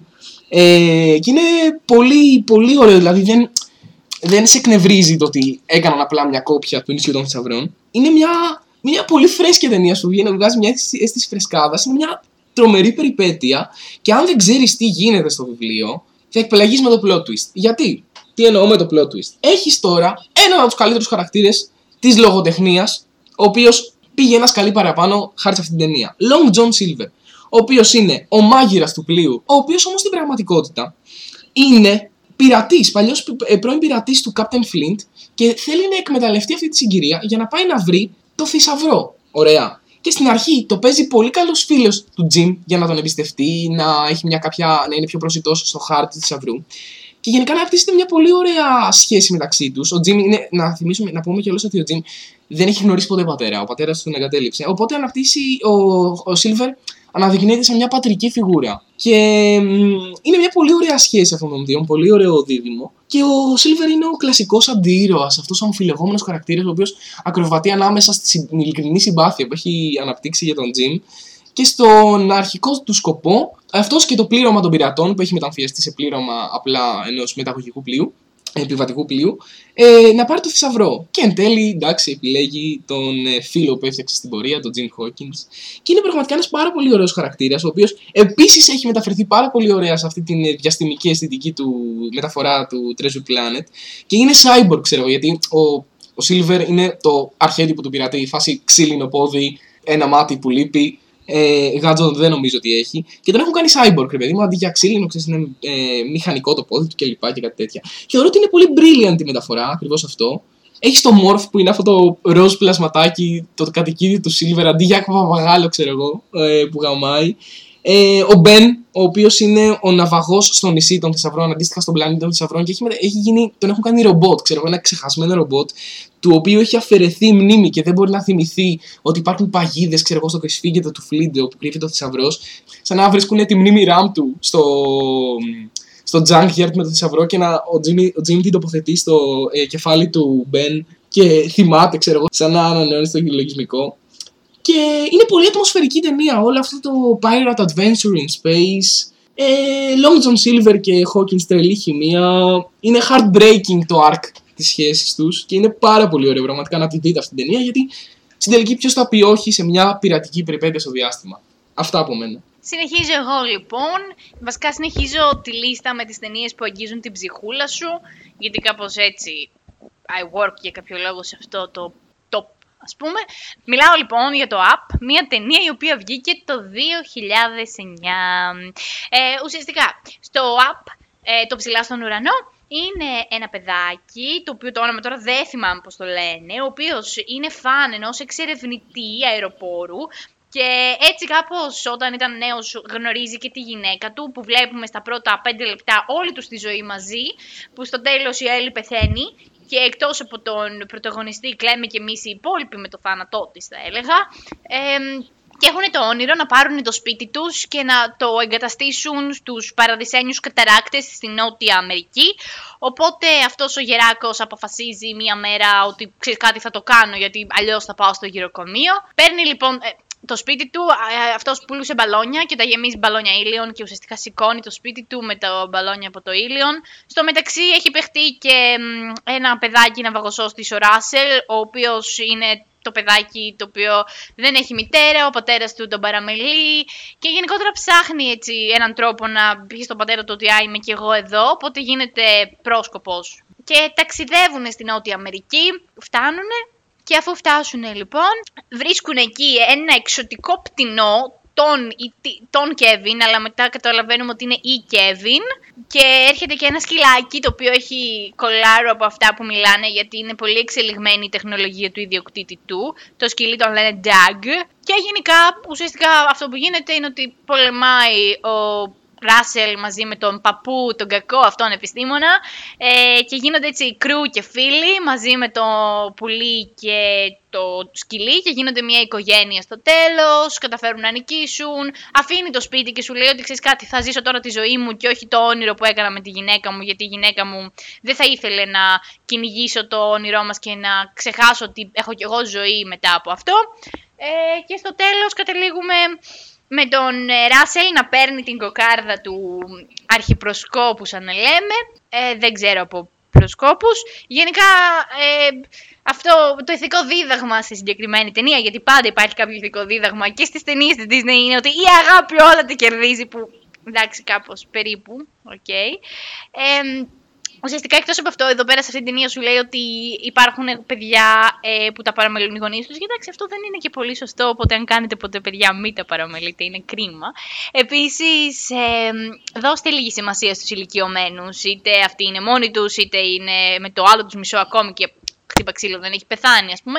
Γιατί εντάξει, και αυτοί αισθάνονται τη μοναξιά και θέλουν λίγο την αγάπη σας. Αυτά γενικά. Επίσης, είχα διαβάσει κάπου ότι η Έλλη, δηλαδή η γυναίκα του γέρου, είναι το συμπλήρωμά του. Ο γέρος γενικά από μόνος του είναι πάρα πολύ μουντός, ε, κακούλης, μονόχνοτος, γενικά λίγο ξενερωτάκος. Και η Έλλη είναι ουσιαστικά ο λόγος για τον οποίο αρχίζει να ζει, το χρώμα στη ζωή του, η χαρά του γενικά. Και μόλις πεθαίνει, τα βάθη πολύ μαύρα. Μίλησα πάρα πολύ γρήγορα για αυτή την ταινία. Συνέχισε. Ναι. Λοιπόν, προχωράμε στη δική μου τελευταία ταινία. Και δεν θα μπορούσαμε να παραβλέψουμε το δεύτερο μεγάλο πυροβολικό, το βαρύ πυροβολικό, που είναι ο Αλαντίν. Έλενα, θες να τραγουδήσεις; Είναι ο Αλή, πρώτο παιδί και πάνω από όλους. Ταπεινή, πέστε στη γη. Δεν ξέρω τι λέει μετά. Συνέχισε. Ωραία. Μουσικάρες, μουσικάρες, έτσι. Αλή, πρώτο παιδί. Το intro με την άγκραβα. Και Never Had a Friend Like Me. Το οποίο είναι το theme song, ίσως, εντάξει, θα το πω, του καλύτερου χαρακτήρα της Disney όλων των εποχών. Τζίνι. Τζίνι, ρε μαλάκες, Τζίνι. Έπω. Ένας γλύκας με τον θεϊκό Robin Williams. Έτσι, rest in peace, μεγάλη Robin Williams. Ο οποίος, fun fact, χάρη στην Έλενα γι' αυτό το βρήκαμε, έκανε τον Τζίνι για χάρη των παιδιών του. Δεν ήθελε στην αρχή να το κάνει. Και τα λεφτά δεν ήταν καλά, δεν το πλήρωναν καλά, εντάξει. Και όμως είναι από τους πιο iconic ρόλου του. Έτσι. Ο οποίος Robin Williams έκανε πολύ improvise, αυτοσχεδίαζε πολύ στο στούντιο και μάλιστα είχε recordings 30 ώρων, αλλά υπήρχε όρος στη σύμβαση με την Disney, στο συμβόλαιο με την Disney, να μην χρησιμοποιηθούν όλα Αυτό δεν ήτανε. Να χρησιμοποιηθούν μόνο όσο ήταν της ταινίας. Α, οκ. Τι άλλο μου για την ταινία, εντάξει, λίγο πολύ είναι κλασικό το story. Ο Αλαντίν είναι ένα φτωχόπαιδο, ένα αλητάκι. Ε, ερωτεύεται την ε, τέτοια τη Γιασμίνη, η οποία είναι η πριγκίπισσα, ξέρω εγώ, η κόρη του Σουλτάνου. Αλλά για λόγους ταξικούς δεν ευοδεί ο ερωτάς τους. Μετά από πολλά πραγματάκια. Καταλήγει ε, να κάνει τον υπηρέτη του Τζαφάρ, ο οποίος τον ξεγελάει και τον κλειδώνει σε μια μαγική σπηλιά. Γιατί ο Τζαφάρ θέλει να πάρει στην κατοχή του το μαγικό λυχνάρι, το οποίο θα του επιτρέψει την άνοδό του στην εξουσία. Γιατί μέσα κρύβεται ένα τζίνι, το οποίο θα του ε, πραγματοποιήσει τι ευχές. Ωστόσο, γίνεται μαλαχιούλα και ο Τζαφάρ δεν αποκτάει το λιχνάρι, το οποίο αποκτά ο Αλαντίν μέσα στη σπηλιά, γνωρίζει τον τζίνι και λοιπά και παρακαλεί τον τζίνι να τον μεταμορφώσει σε πρίγκιπα, δηλαδή σε αλή πρώτο παιδί, ούτως ώστε να διεκδικήσει την αγαπημένη του Γιασμίν. Μετά πολλά, ο Τζαφάρ αρχίζει και ξεσκεπάζει λίγο το τι παίζει με το ψέμα που πουλάει ο Αλαντίν στο Σουλτάνο και στη Γιασμίν, αποκτά στην κατοχή του το λιχνάρι και γίνεται Σουλτάνος στη θέση του Σουλτάνου, Χαλίφης στη θέση του Χαλίφη. Τέλος πάντων, ναι. Ο Μπουμπούκος, τέλος πάντων, που είναι Σουλτάνος, αυτή η μπάλα με πόδια τέλος πάντων εκθρονίζεται. Ο Αλαντίν κάνει reconcile με τον Τζίνι με το οποίο είχε τσακωθεί γιατί η μοναδική ευχή την οποία είχε απέτηση το Τζίνι να κάνει ο Αλαντίν ήταν να τον ελευθερώσει από τα δεσμά του λιχναριού. Ήθελε να ζήσει ελεύθερο το Τζίμι. Το Τζίμι, okay. ο Τζίμις ήθελε να ζήσει ελεύθερο το Τζίμις. Okay. Και εν τέλει κάνουν reconcile και νικάνε τον Τζαφάρ και είναι μια πολύ κλασική ευχάριστη περιπέτεια. Και έχω να πω ότι ακόμα και οι δύο επόμενες ταινίες είναι αξιοπρεπέστατα sequels γιατί τίθενται νέα εμπόδια στη σχέση των χαρακτήρων, για Γιασμίν, Αλαντίν κλπ δίνεται βάθος σε άλλους χαρακτήρες που στην πρώτη ταινία δεν αναδείχθηκαν ιδιαίτερα. Ο Ιάγος, ο εκνευριστικός παπαγάλος Τζαφάρ και ο πατέρας του Αλαντίν στην τρίτη ταινία που εισάγει τον κλασικό μύθο του Αλή Μπαμπά και των 40 κλεφτών. Και να πούμε κάτι τελευταίο, ο Τζαφάρ, για μένα από τους καλύτερους villains, iconic villains της Disney. Αν και είναι κλασικός, ξέρω εγώ, έχει ένα απλό σχέδιο να πάρει την εξουσία κλπ. Όμως είναι πολύ on point χαρακτήρας και γαμάει. Ναι. Αλαντίν, παιδιά, Αλαντίν. Ωραία ταινία ο Aladdin. Εγώ τώρα θα προχωρήσω στην πιο αγαπημένη μου από όλε τι ταινίε της Disney, ίσως την καλύτερη ταινία της Disney για εμένα. Τη Μουλάν, μια ταινία του 1998, ωστόσο η ιστορία της Μουλάν λέγεται στην Κίνα εδώ και 2.000 περίπου χρόνια. Είμαστε λοιπόν ε, στην Κίνα, όπως έχω αναφέρει πάρα πολλές φορές. Τώρα ξέρω εγώ. Ε, στο συνικό τείχος ε, έρχονται οι Ιούνιοι ε, για να καταλάβουν την Κίνα δεν θυμάμαι πώς λένε τον αρχηγό τους. Ωστόσο, έχουμε τη Μουλάν, ε, μια κοπέλα η οποία είναι ένα απόλυτο mood, διότι τότε οι γυναίκες δεν ήταν τίποτα. Αλλά δεν είναι γι' αυτό mood η Μουλάν. Η Μουλάν είναι ένα mood γιατί προσπαθούν ε, μέσω της προξενήτρας να της βρουν ε, άντρα, αλλά η προξενήτρα απλά χάνει κάθε ελπίδα με τη Μουλάν και τη διώχνει και της λέει ότι φύγει από εδώ, δεν θα βρεις ποτέ άντρα. Κάπως έτσι συμπεριφέρεται και η μαμά μου σε εμένα, ωστόσο. Τέλος πάντων, η Μουλάν λοιπόν αποφασίζει ότι θα πάει στη θέση του πατέρα της, ο οποίος είναι αρκετά γέρος για να πολεμήσει, οπότε πηγαίνει με το άλογό της ε, να ξεκινήσει την προετοιμασία στο στρατόπεδο, την ξεκινάει την προετοιμασία. Στο μεταξύ έχει έρθει και ο Μούσου, που είναι ουσιαστικά ο προστάτη της. Ένα σαβράκι, Παύλα Δράκο, ο αγαπημένος με ένα χαρακτήρας της Disney. Δεν ξέρω γιατί τον αγαπώ πάρα πολύ το Μούσου. Έντι Μέρφυ, παιδιά, στο ρόλο του Μούσου. Ναι, εγώ ξαναλέω τα ακούω όλα στα ελληνικά, οπότε δεν με νοιάζει το ποιος είναι στα ξένα. Ε, ο Μούσου λοιπόν, τρομερός. Και ουσιαστικά μας δείχνει πώς η Μουλάν καταφέρνει να νικήσει τους Σούνους και πως οι γυναίκες ξαφνικά αποκτάνε φωνή και είναι μια άκρως φεμινιστική ταινία όπως πρέπει να είναι. Είναι η μόνη πριγκίπισσα της Disney η οποία δεν ασχολείται με φορέματα, πριγκιπές ε, κτλ. κτλ όπως οι υπόλοιπες ε, τέτοιες. Ε, έχουμε τρομερούς χαρακτήρες επίσης. Τη γιαγιά της Μουλάν η οποία πιστεύει στην τύχη και σε όλα αυτά και άμα υπήρχε τότε η Ορθοδοξία και ήταν η Κινέζοι Ορθόδοξοι γενικά, θα τη σταύρωνε και θα τη έδινε σταυρούς. Τώρα τη δίνει ένα τυχερό γρίλο το γκρίκε, το οποίο εν τέλει δεν είναι τυχερός ιδιαίτερα. Έχουμε τον πατέρα της, ο οποίος ναι, μεν απογοητεύεται, αλλά λέει στην κόρη του ότι ξέρεις κάτι για μένα, είσαι η καλύτερη και θα βρεις άντρα. Μην αγχώνεσαι τι λένε οι άλλες οι ξινές. Ε, έχουμε τον έρωτα, τον Σανγκ, ο οποίος ε, το παίζει λίγο badass όταν μαθαίνει ότι η Μουλάν είναι ε, γυναίκα, αλλά μετά ο έρωτας αυτός μέσα σε 30 δευτερόλεπτα όταν μαθαίνει ότι είναι γυναίκα, ok. Okay. Ε, ενώ δεν ξέρω πώς την ερωτεύεται τόσο γρήγορα, ενώ πριν νόμιζε ότι είναι άντρας ο Πινγκ και τώρα ξαφνικά την ερωτεύεται. Δεν ξέρω, τέλος πάντων. Έχουμε την τριάδα φωτιά τους τρεις στρατιώτες, ε, τον ε, Τσιέν Πο, τον Γιάο και. Πάλι δεν θυμάμαι. Το Link, το Link είναι ο Link, ο τρίτος είναι ο Link. Αυτά γενικά. Και τα αγαπημένα μου τραγούδια ίσως είναι στη Μουλάν. βασικά τα δεύτερα αγαπημένα μου τραγούδια είναι στη Μουλάν, είναι το τραγούδι στην αρχή ε, που μ, πάει πώς το φτιάχνω αυτό τώρα Θεέ μου, εγώ όλα τα μπορώ, που ουσιαστικά στο τέλος λέει πώς, ότι, ότι οι γυναίκες πρέπει να είναι πορσελάνες και να μην έχουν λαλαλαλιά, λαλιά και μιλιά. Ε, μ, επόμενο Λαλιά. τραγούδι είναι μ, λαλιά. Ε, το επόμενο τραγούδι είναι το Όλο πια καμάρι εγώ, όλο πια καμάρι εγώ. Το Reflection της Μουλάν, το ποια είμαι, ποια κοιτώ. Μετά το θα σε κάνω άντρα εγώ που είναι το κλασικό αυτό της Disney που η Μουλάν γίνεται ο καλύτερος πολεμιστής μέσα σε ένα τραγούδι άκα δύο μέρες. Αυτά και στο τέλος έχει αυτό το ωραίο τραγούδι το ε, αυτή που αγαπώ που λένε όλοι οι στρατιώτες πως θέλουν να είναι οι, α- οι γυναίκες τους. Αγαπημένη ταινία η Μουλάν, αξίζει να τη δείτε. Woman empowerment και φεμινισμός και οι γυναίκες μπορούμε να κάνουμε πολλά πράγματα εν τέλει. Συνέχισε.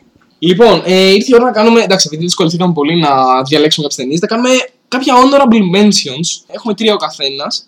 Ουσιαστικά θα πω για Oliver and Company. Ε, Jungle Book, επίσης ταινιάρα και θεωρώ και ωραίο sequel. Fun fact για Jungle Book, ε, τα, πτυ- τα όρνια, οι κόνδωρε, οι γήπες τέλος πάντων ε, στο Jungle Book, ε, originally θα παίζονταν από τους Beatles. Το σχέδιο ήταν να, παίζουν, να παιχτούν από τους Beatles, αλλά ήταν ήδη βεβαρημένο το πρόγραμμα του συγκροτήματος. Ο Τζον Λένον απέρριψε την ιδέα. Δεν ξέρω γιατί, περίεργος. Και 101 σκυλιά Δαλματίας επίσης αγαπημένη ταινία.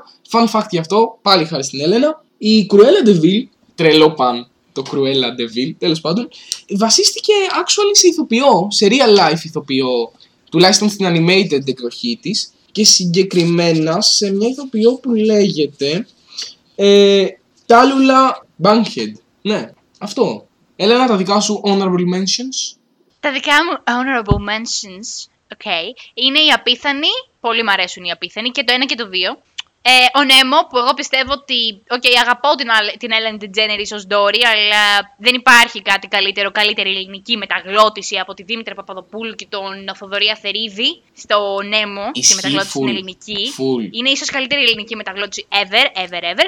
Και τέλος, αχ, μια ταινία την οποία βλέπαμε επίσης πολύ συχνά και πολύ, πολύ την είχαμε σκίσει σε αυτό το σπίτι, οι Αριστόγατες, ε, με τους τρομερούς Νιόνιο και Διονύση. Οι Αριστόγατες επίσης ε, με τον Θέμο το Μάγκα. Τουν, τουν, τουν, τουν, τουν, τη γάτα αυτή την τρομερή. Όχι άλλο cringe. Εμ, Όχι άλλο cringe. Επίσης, οι Αριστόγατες είναι η τελευταία ταινία την οποία έκανε production πριν το θάνατό του ο Walt Disney. Yeah, αυτά από μένα. Τέλεια. Λοιπόν, εισάγουμε μια νέα στήλη στην εκπομπή μας, παιδιά. Ε, σύντομα. Θα κάνουμε το εξής, ανάλογα με τη θεματική που θα θίγουμε σε κάθε επεισόδιο. Θα υιοθετούμε ένα debate, powered by ο ρητορικός όμιλος νομικής Αθηνών. Εντάξει, όχι. Ε, στο οποίο η Έλληνα και εγώ θα αναλαμβάνουμε να υποστηρίξουμε κα- από κάτι. Και θα μπαίνουμε σε μια διαδικασία επιχειρηματολογίας για το τι είναι καλύτερο, τι είναι χειρότερο και ούτω καθεξής. Και μιας και μιλάμε για ταινίες Disney, θα κονταραχτυπηθούμε με μια ταινία ο καθένας. Εγώ προσωπικά επέλεξα το Emperor's New Groove, ο αυτοκράτορας έχει κέφια και Έλενα, Εγώ επέλεξα τον Ηράκλη. ωραία. Μου επιτρέπεις να ξεκινήσω; Ξεκίνα, ξεκίνα, ξεκίνα. Λοιπόν, Emperor's New Groove, έτσι. Μιλάμε για φρεσκάδα, έτσι. Πρωτοτυπία, σαν να ανατέλει μια νέα εποχή για την Disney. Είναι πραγματικά μια περιπετειάρα, μια πολύ ελαφριά ταινία, η οποία όμως έχει νόημα. Έχει πραγματικά ένα νόημα πολύ ωραίο, το οποίο είναι πολύ ενσωματωμένο στην πλοκή και δεν είναι σε φάση. ε, Στο δίνει ναι μεν ξεκάθαρα, αλλά είναι τόσο ομαλά ενταγμένο στην υπόθεση που είναι πραγματικά αριστουργηματικό. Δηλαδή, έχεις τον κεντρικό πρωταγωνιστή, ο οποίος υφίσταται ένα transformation.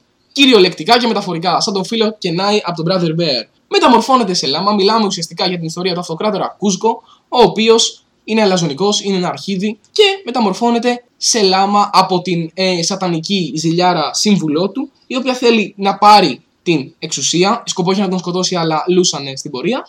Και ε, μπαίνει σε μια διαδικασία ανακάλυψης του εαυτού του και αναγκάζεται να συμμαχίσει με έναν χωρικό του οποίου το χωριό θέλει να καταστρέψει, του Πάτσα, αξιαγάπητος χωρικός ο Πάτσα, ούτως ώστε να επανέλθει ο Κούσγκο στην εξουσία και να γίνει ξανά άνθρωπος. Σου δείχνει ακριβώς αυτό. Ο Κούσγκο είναι ένας υπέροχος χαρακτήρας, σε συνεπέρνει από την πρώτη στιγμή.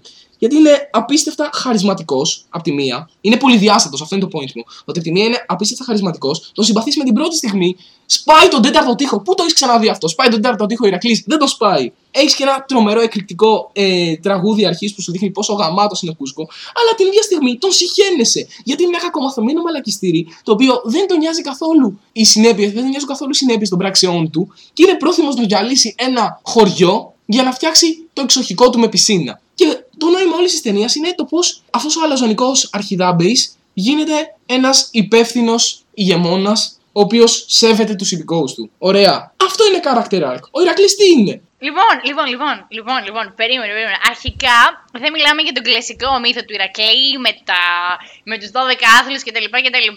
Στην ε, ιστορία μας, γιατί άμα δεν τιμήσεις το σπίτι σου θα πέσει να σε πλακώσει και επειδή εμείς εδώ πέρα θα ασχοληθούμε λίγο με Greek mythology, ε, ο Ηρακλής ουσιαστικά είναι ένα παιδί, μωράκι, γιος του Δία, που ε, ο Άδης θέλει να τον σκοτώσει για να μην του σταθεί εμπόδιο στα σχέδιά του να κατακτήσει τον Όλυμπο και βάζει δύο τρομερά sidekicks, τον πόνο και τον πανικό. Τον πόνο και τον πανικό, αγάπη μου, τους βάζει να τον κάνουν εθνητό και μετά να, τον σκοτώσει, να τον σκοτώσει. Αλλά, μάντεψε για την κλασική ταινία Disney, δεν τον σκοτώνουν. Ωραία. Μην τον σκοτώνουν, αυτός μεγαλώνει και γίνεται τρανός και μεγάλος ήρωας. Εκεί πέρα πάει να πεθάνει για την αγάπη του, γίνεται μετά και τους λένε έλα στον Όλυμπο, αλλά αυτός λέει όχι, θα μείνω με τη γυναίκα της ζωής μου κάτω στη γη. Αυτό ουσιαστικά, δηλαδή νομίζω ότι έχει ο Ηρακλής και σου δείχνει ότι είναι ήρωας, ταυτόχρονα όμως είναι και θνητός γιατί έχει τα πάθη ενός ανθρώπου, ναι, σώζει τον κόσμο, σώζει τον κόσμο, δεν σώζει το σπίτι του πάτσα, σώζει ολόκληρο τον κόσμο. Ε, ε, ε, έχεις επίσης έναν από τους καλύτερους κακούς της Disney, τον Άδη, που σε ένα σημείο τους σβήνει ο Πίγασος. Έχεις και τον Πίγασο, Θεέ μου, θα αναφερθώ μετά στον Πίγασο. Ε, ε, έχεις τον Άδη λοιπόν που τους σβήνει ο Πίγασος στη φωτιά στο κεφάλι και λέει: Όχι, που πήγε η περούκα μου. Πολύ φαν να το βλέπεις αυτό για την μυθολογία. Έχεις τον Πίγασο λοιπόν.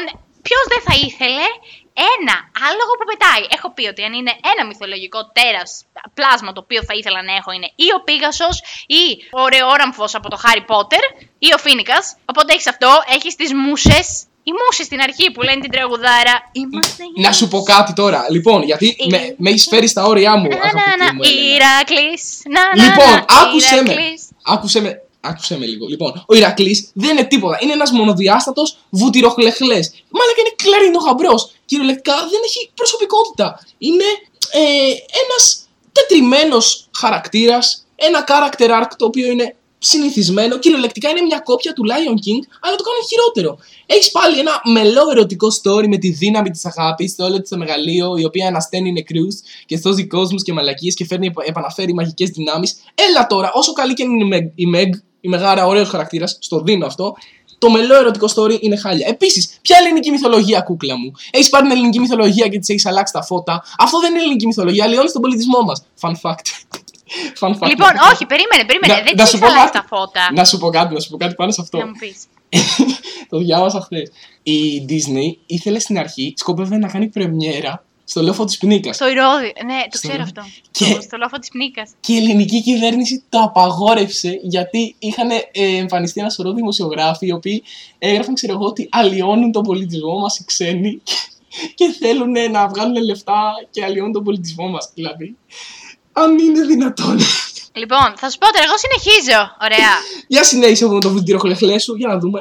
Το βουτυροχλεχλέ μου. Αρχικά, οκ, okay, είναι ο βουτυροχλεχλές, ο οποίος όμως, αν και καταλαβαίνει ότι κάτι πάει λάθος με την οικογένεια που τον έχει βρει, βοηθάει τον πατέρα του full ε, και στο τέλος τους λέει ότι ό,τι και να συμβαίνει, ό,τι και να ισχύει, εσείς στην οικογένειά μου, γιατί εσείς με μεγαλώσατε δείχνει δηλαδή το πρότυπο της οικογένειας. Επίσης, δεν είναι ότι δεν έχει καθόλου τους 12 άθλους του Ηρακλή. Έχει και τη Λερναία Ήδρα, έχει και τα φίδια έξω και επωνομαζόμενος ως φιδάς. Έχει τον τρομερό χαρακτήρα, τον Φιλ, το σάτυρο του φιλοκτήτη, ο οποίος λέει κάτι τραγουδάρες. Το. Περίμενε. Σταμάτησα πια να ελπίζω σε θαύματα. Ταν ταν. Έχει τη Θήβα, δεν πάει στην τετριμένη Αθήνα, πάει στη Θήβα και σου δείχνει ότι η Θήβα είναι τόσο μπάντα και συνέβαιναν τόσο άσχημα πράγματα που χρειαζόταν χρειαζόταν έναν ήρωα σε άλλο νέα. Έχει τις μοίρες οι οποίες στην αρχή της ταινίας εμφανίζονται προφητικές και σου λένε ότι Στο μέλλον ε, οι πίτσες θα έρχονται σπίτι με ένα μόνο τηλεφώνημα. Έχει πολλά στοιχεία του 21st century γενικά η ταινία. Ε, τι άλλο να σου πω, τι τραγουδάρες που έχει στην αρχή, τραγουδάρες, τη Meg η οποία καταλαβαίνει ότι αυτό που κάνει στον Ηρακλή δεν είναι σωστό. Εντάξει, αυτό είναι τετριμένη ιστορία αγάπη. Το δέχομαι. Το Μπούμ. δέχομαι. Ναι. Αλλά, αλλά, αλλά η τύπησα του λέει κιόλας ότι καλύτερα φύγε γιατί δεν είμαι εγώ για σένα. Αν και του κάνει επιθετικό χώσιμο αφού τη βάζει ο Άδης, όμως πολύ επιθετικό χώσιμο. Και μπράβο σε αυτή τη γυναίκα, because women empowerment ξανά. Αυτά, τι άλλο να σου πω. Τι άλλο να μου Δεν πεις; θέλω να πω. Θα σου πω εγώ κάτι τώρα. Γιατί με έχεις νευριάσει, με έχεις φέρει ως εδώ. Αυτό με τους άθλους. Έχεις τόσους ωραίους άθλους στη Ηρακλή. Και δείχνεις μόνο τη Λερναία Ύδρα. Τα φίδια δεν υπάγονται στους άθλους. Αν δεν έβαζε και τα φίδια, εντάξει, στον πούτσο. Λοιπόν, έχεις τόσους ωραίους άθλους. Γιατί τους βάζεις κυριολεκτικά σε ένα, ξέρω εγώ, σε μια σκηνή η οποία είναι ένας άθλος μετά από ένα άθλο και τις μούσες να τραγουδάνε από πίσω. Επίσης, οι μούσες. Τι φάση με τις μούσες. Οκ, είναι αυτές οι Εντάξει, έχουν ένα στοιχείο τύπου ε, Αφροαμερικανίδων, jazz τραγουδιστριών, ξέρω εγώ και τέτοια φάση. Αλλά να σου πω ότι είναι οι μούσες. Είναι βαρετές οι μούσες. Ξέρεις τι μου θυμίζουν οι μούσες; Οι μούσες μου θυμίζουν εκείνα τα έντομα στην Ντόρα τη μικρή εξερευνήτρια. Που μετά από κάθε καλό πράγμα που έκανε η Ντόρα έβγαιναν και τραγουδούσαν και έκαναν τουν τουρουν τουρου του τουν και κάτι τέτοια. Ωραία, στο δίνω για Φιλοκτήτη, ωραίος χαρακτήρας, οκ. αλλά καλύτερο side character από τον Kronk δεν υπάρχει. Γιατί Kronk, το τσιράκι της Ίσμα, η Ίσμα είναι κακιά, είναι η αυτοκρατορική σύμβουλος. Gronk, φίλε, γαμάτος, γελίος μέχρι αηδίας. Αλλά γελίος όχι με την κακή έννοια. Έχει ένα πηγαίο χιούμορ, είναι τόσο πηγαία η ηλικιότητά του. Με όλο αυτό το πράγμα έχει, ξέρεις, το αγγελάκι, το διαφολάκι ε, που παίζει μπάλα η συνείδησή του και δεν ξέρει τι να κάνει. Και μπορεί να σηκώσει ολόκληρη ταινία μόνος στο Gronk. Γιατί είναι γαμάτος, είναι τρελά ωραίος χαρακτήρας, είναι ο κρίντζουλα πραγματικά. Επίσης, έχω την αίσθηση ότι υπονοείται σε όλη την ταινία, στα αυτοκρατορία κέφια, ότι παίζει μπαλίτσα μεταξύ Κρόν και Ίσμα. Ξεφεύγει από τη φόρμα την κλασική της Disney ο αυτοκράτορας που έχει κέφια, Έλενα, γιατί δεν έχει όλα αυτά τα κουραστικά τραγούδια που δεν λέω, οκ, καλά, ωραία, όμορφα, ο Ηρακλής έχει πολύ ωραία τραγούδια, το αναγνωρίζω, το, αυτό που πάει στον ε, τέτοιο του Δία, στον ναό του Δία είναι πολύ ωραίο κομμάτι. Θα το διαφωνώ. δικαίωθω. Αυτό, Θα πολύ την ωραία. πρώτη λύση. Ωραία, ξέρεις όμως ποιος δεν θα δικαιωθεί σε αυτό το debate. Εσύ δεν θα δικαιωθείς γιατί σε έχω στο. Ε, τσε, στο έχω, σε έχω. Τέλος πάντων, σε έχω. Καλά, λοιπόν, ε, εν τω μεταξύ, εγώ εξ αρχής πήγαινα ότι θα χάσω, αλλά οκ, λοιπόν, θα συνεχίσω εγώ τώρα, θα σε κόψω εδώ και θα σου πω. Θα ότι με Ο κόψεις; Ηρακλής, ναι. ο Ηρακλής είναι μια ταινία του 97. Οκ, Μμμ. άρα σημαίνει ότι είναι μια ταινία από τις παλιές τις Disneylandικές, τις σωστές, δεν είναι από τις άλλες τις καινούργιες της. Ε, οκ, άντε ας αναπτύξω και εκείνο, ας αναπτύξω και το άλλο. Επίσης, επίσης, πες μου, ποια η σχέση του αυτοκράτορας έχει κέφια με άλλες ταινίες της Disney, γιατί εγώ τώρα θα σου πω ότι ο Ηρακλής είναι γιος του Δία, που ο Δίας είναι αδερφός του Ποσειδώνα, που έχει ως γιο τον Τρίτονα, που είναι ο πατέρας της Άριελ. Άρα ο Ηρακλής με την Άριελ είναι ξαδέρφια. Και έτσι κάπως καταλαβαίνεις πόσο μεγάλη είναι η ελληνική μυθολογία και πόσο τους συνδέει όλους έτσι στο άκυρο. Τα έχεις διαλύσει Ωραία. όλα. Δεν νοιάζει κανέναν το ότι έχουν συγγένεια, το καταλαβαίνεις. Τι ξέρεις τι, Δεν ο- με νοιάζει γιατί είμαι conspiracy theorist. Εντάξει, είσαι από αυτούς τους ψεκασμένους. Ωραία. Αυτοκράτορας έχει κέφια, έχει ωραίους χαρακτήρες. Μίλησες ότι, κάνει, ότι εισάγει πολλά στοιχεία του 21ου αιώνα. Να σου μιλήσω για Αυτοκράτορας έχει κέφια. Που σε κάποια φάση πάνε σε ένα ρεστοράν το οποίο είναι εμπνευσμένο από την Ίνκα αισθητική της Λατινικής Αμερικής και είναι, ξέρω εγώ, το βρώμικο της εποχής και είναι πολύ ωραία. Το έχουν εισάγει απίστευτα ωραία όλο αυτό. Και να σου πω κάτι, Ίνκα αισθητική. Ωραία, είμαι φαν της ελληνικής μυθολογίας. Οκ, γουστάρω πάρα πολύ. Αλλά αυτή η αισθητική της Λατινικής Αμερικής, του πολιτισμού των Ίνκας, των Λαγκαδιών, των Άνδεων ε, και της πόλης τε- των Ίνκα, της αυτοκρατορίας του Κούσκο, είναι απίστευτα ωραία. Να μιλήσουμε για villains, ok, σου δίνω μεγάλα σπέκια για Άδη, είναι όντως πολύ γαμάτος και επίσης θεωρώ ότι είχε από τα καλύτερα, τις καλύτερες ελληνικές μεταγλωττίσεις ο Άδης, ε, παρεμπιπτόντως. Αλλά θα σου πω εγώ για την Ίσμα, η οποία είναι ο θηλυκός Άδης, Οκ, μπορεί να μην είναι τόσο δυναμική χαρακτήρας και τόσο έτσι εξυπνάκιας, πνευματώδης όπως ο Άδης. Αλλά είναι πάρα πολύ ωραία και κυρίως έχει απίστευτα καλή χημεία με τον Κρονκ. Ο Πόνος και ο Πανικός είναι. Λες και μπήκαν β- με βύσμα στην ταινία. Σε φάση είναι ο Άδης, ξέρω εγώ, ήταν ο μεγάλος ηθοποιός, ε, ο οποίος ε, ξέρεις, ε, υπέγραψε συμβόλαιο και λέει να σας πω κάτι. Έχω και δύο ανιψάκια, ρε παιδί μου, τα οποία ε, ξέρω εγώ, δεν, ε, κάπου, κάπως πρέπει να δουλέψουν και αυτά τα καημένα και δεν μπορούν να βρουν δουλειά- δουλειά αλλιώς. Μα σου έχουμε ήδη βάλει sidekick τη Meg. Ε, δεν πειράζει, ας βάλουμε και δύο άχρηστους άλλους sidekick. Γιατί δεν μπορούμε όχι, όχι, απλά η να. Meg. Η Meg δεν είναι sidekick. Η Meg είναι η ε, love του Ηρακλή. Ναι, αλλά Επίσης. παραμένει Δεν είναι sidekick του sidekick. Άδη. Παραμένει sidekick του Άδη όμως. Όχι, απλά την απειλεί, γιατί that's how men do. Α, ok, okay. ωραία. Αλλά πραγματικά είναι τα βύσματα, είναι τα ανιψάκια του Άδη, τα οποία προσπάθησε απελπισμένα να βάλει στην ταινία, αλλά έχουν λούσει τόσο πολύ, έχουν μπερδέψει το σενάριο. Ξέρω εγώ, το σενάριο έλεγε στην αρχή ότι actually σκοτώνουν τον Ηρακλή, αλλά το, αποτυγχάνουν τόσο πολύ στα γυρίσματα και ο σκηνοθέτη είναι σε φάση γάματο. Δεν έχουμε budget να ξαναγυρίσουμε αυτή τη σκηνή. Και όχι, ο, όχι, όχι. Ο, ο Άδης είναι σε φάση. Αυτό που λες. Είναι, είναι όπως πρέπει βλακοδό σωστή ο, ο πόνος και ο πανικός. Και για να τελειώνει όλο αυτό το πανηγυράκι, γιατί αυτή η ηχογράφηση θα κρατήσει 4 ώρες και δεν έχω καμία όρεξη γι' αυτό, να σου πω ότι άλλα 21st century στοιχεία είναι ότι ε, ο φιλοκτήτης εκεί πέρα που κλαίγεται για τον Αχηλέα που πέθανε, ξαφνικά εμφανίζεται από πίσω του ένα ζυπτάμενος δίσκος ε, παρατημένος ότι έχουν έρθει ήδη τα UFO σε αυτόν τον κόσμο. Ε, και σε κάποιο σημείο στο τέλος υπάρχουν κάτι αστερισμοί που δείχνουν τη Marilyn Monroe, τη Marilyn Monroe ε, άλλο ένα 21st century ε, στοιχείο και κάπου εδώ νομίζω ότι πρέπει να σταματήσουμε γιατί κουράστηκα. Συνέχισε εσύ και θα δεχτώ ότι έχασα, δεν με πειράζει αυτό. Ένα, τελευταίο, ένα τελευταίο point να κάνω για, την, ε, για τον Πάτσα, που είναι επίσης θεωρώ από τους πιο δυνατούς χαρακτήρες. Ε, τον οποίο υποδύεται ο John Goodman. Πραγματικά ο John Goodman είναι ο Πάτσα στην πραγματική ζωή, το πιστεύω. Και αυτό αναδεικνύει και πόσο ωραίο body film είναι αυτή την περιπέτεια μεταξύ Κούσκο και Πάτσα. Και μάλιστα η σχέση του Κούσκο και του Πάτσα που δοκιμάζεται διαρκώς από τον, τον μαλακάκο Κούσκο από τη μία και τον καλοκάγαθο Πάτσα από την άλλη, ο οποίος είναι όμω ηθικό και δυναμικός και αντιστέκεται στην εισογωισμού του Κούσκο. Είναι ο, αυτή η σχέση είναι δραματικός αντίποδας της σχέσης της Ίσμα και του Κρόγκ. Που είναι μια σχέση εκμετάλλευσης, ο Κρόγκ αποζητάει την αποδοχή της Ίσμα κλπ. Και, και είναι πραγματικά το διαπίστωσα χθες και είχα μείνει μαλάκας. Είναι δραματική αντίποδε. Πώς ήταν η Σμίνη και Αντιγόνη, ξέρω εγώ, μπουμ. Άλλο τόσο Κούσκο Πάτσα από τη μία, Ίσμα και Κρόγκ από την άλλη. Γιατί το έψαξες τόσο πολύ. Εγώ απλά ανέφερα αυτά που θα ανέφερα στην ταινία. Δεν το ψάξα τόσο πολύ. Αν είναι να το ψάχνουμε όλοι τόσο πολύ, να το ξέρω την επόμενη φορά, να ψάξω full. Χιχι. Ωραία, εντάξει, άρα ε, κάπου εδώ θα το κόψουμε γιατί κουράστηκα. Ναι, εσείς θα ε, μας πείτε. Εσείς θα μας πείτε ποιος νίκησε, παιδιά, στα σχόλια. Πού θα μας πούνε; Ποια σχόλια μου, ρε καημένη. Έχεις φτιάξει YouTube ε, κανάλι για να μας πούν στα σχόλια, ρε καημένη. Τέλος πάντων. Και αυτή ήταν και η σημερινή μας εκπομπή. Ε, ευχαριστούμε πολύ που μείνατε ως το τέλος. Ευχαριστούμε πάρα πολύ που μας ακούσατε. Ε, απλά επειδή αυτό το επεισόδιο θα το κάνει edit ο φίλος Λευτέρης, δεν ξέρουμε πότε θα ανέβει, διότι ο Λευτέρης είναι ο Λευτέρης. Ε, οπότε ελπίζω να τα πούμε σύντομα. Αυτό το επεισόδιο ηχογραφείται Δευτέρα. Ευελπιστώ μέχρι το Σάββατο, την Κυριακή του δίνω αρκετό χρόνο. Ναι, Τι; έχει ανέβει. Oh. Τι, εγώ μέχρι την Τετάρτη θα το έχω έτοιμο. Ε, να το δω και να μην το πιστέψω, γιατί τώρα εγώ θα το έχω το κομμάτι αυτό, να ξέρεις ότι το έχεις πει. Ωραία, ok, okay, θα με εκβιάζεις. Εντάξει, μετά από αυτή τη συκοφαντία της Έλενας, εγώ θα έκλεινα με ένα πολύ χαρούμενο τόνο. Θα μας έκανα praise για το πώς ε, εμείς ως εκπομπή, ως η Νεράιδα και το Τέρας, θα μπορούσαμε όντως να αποτελέσουμε έμπνευση για μια ταινία Disney. Λέω να μιλήσουμε γι' αυτό, αλλά η Έλενα επέλεξε να βγάλει τη χολή της, να με συκοφαντήσει για μια ακόμα φορά, να με εκθέσει μπροστά σε όλο το ακροατήριό μας. Ε, εντάξει, δεν έχω να πω τίποτα άλλο. Αφήνω εσάς το κοινό να κρίνετε ποιος αξίζει εδώ μέσα και ποιος όχι. Και ποιος έχει τους καλού τρόπους. Κάτι άλλο τώρα. Μιλά εσύ για καλού τρόπους που σκουπίδι με ανεβάζει, σκουπίδι με κατεβάζει, άχρηστη με αναπνέει. Ε, ε, δεν ξέρω κι εγώ τι.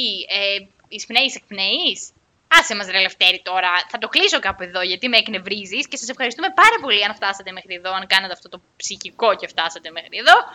και περάσαμε πάρα πολύ καλά νομίζω σήμερα. Ε, αν ξέρεις ότι κάπου χάθηκε λίγο η σύνδεσή μου. Πολλά φιλιά! Φιλάκια παιδιά, ευχαριστούμε.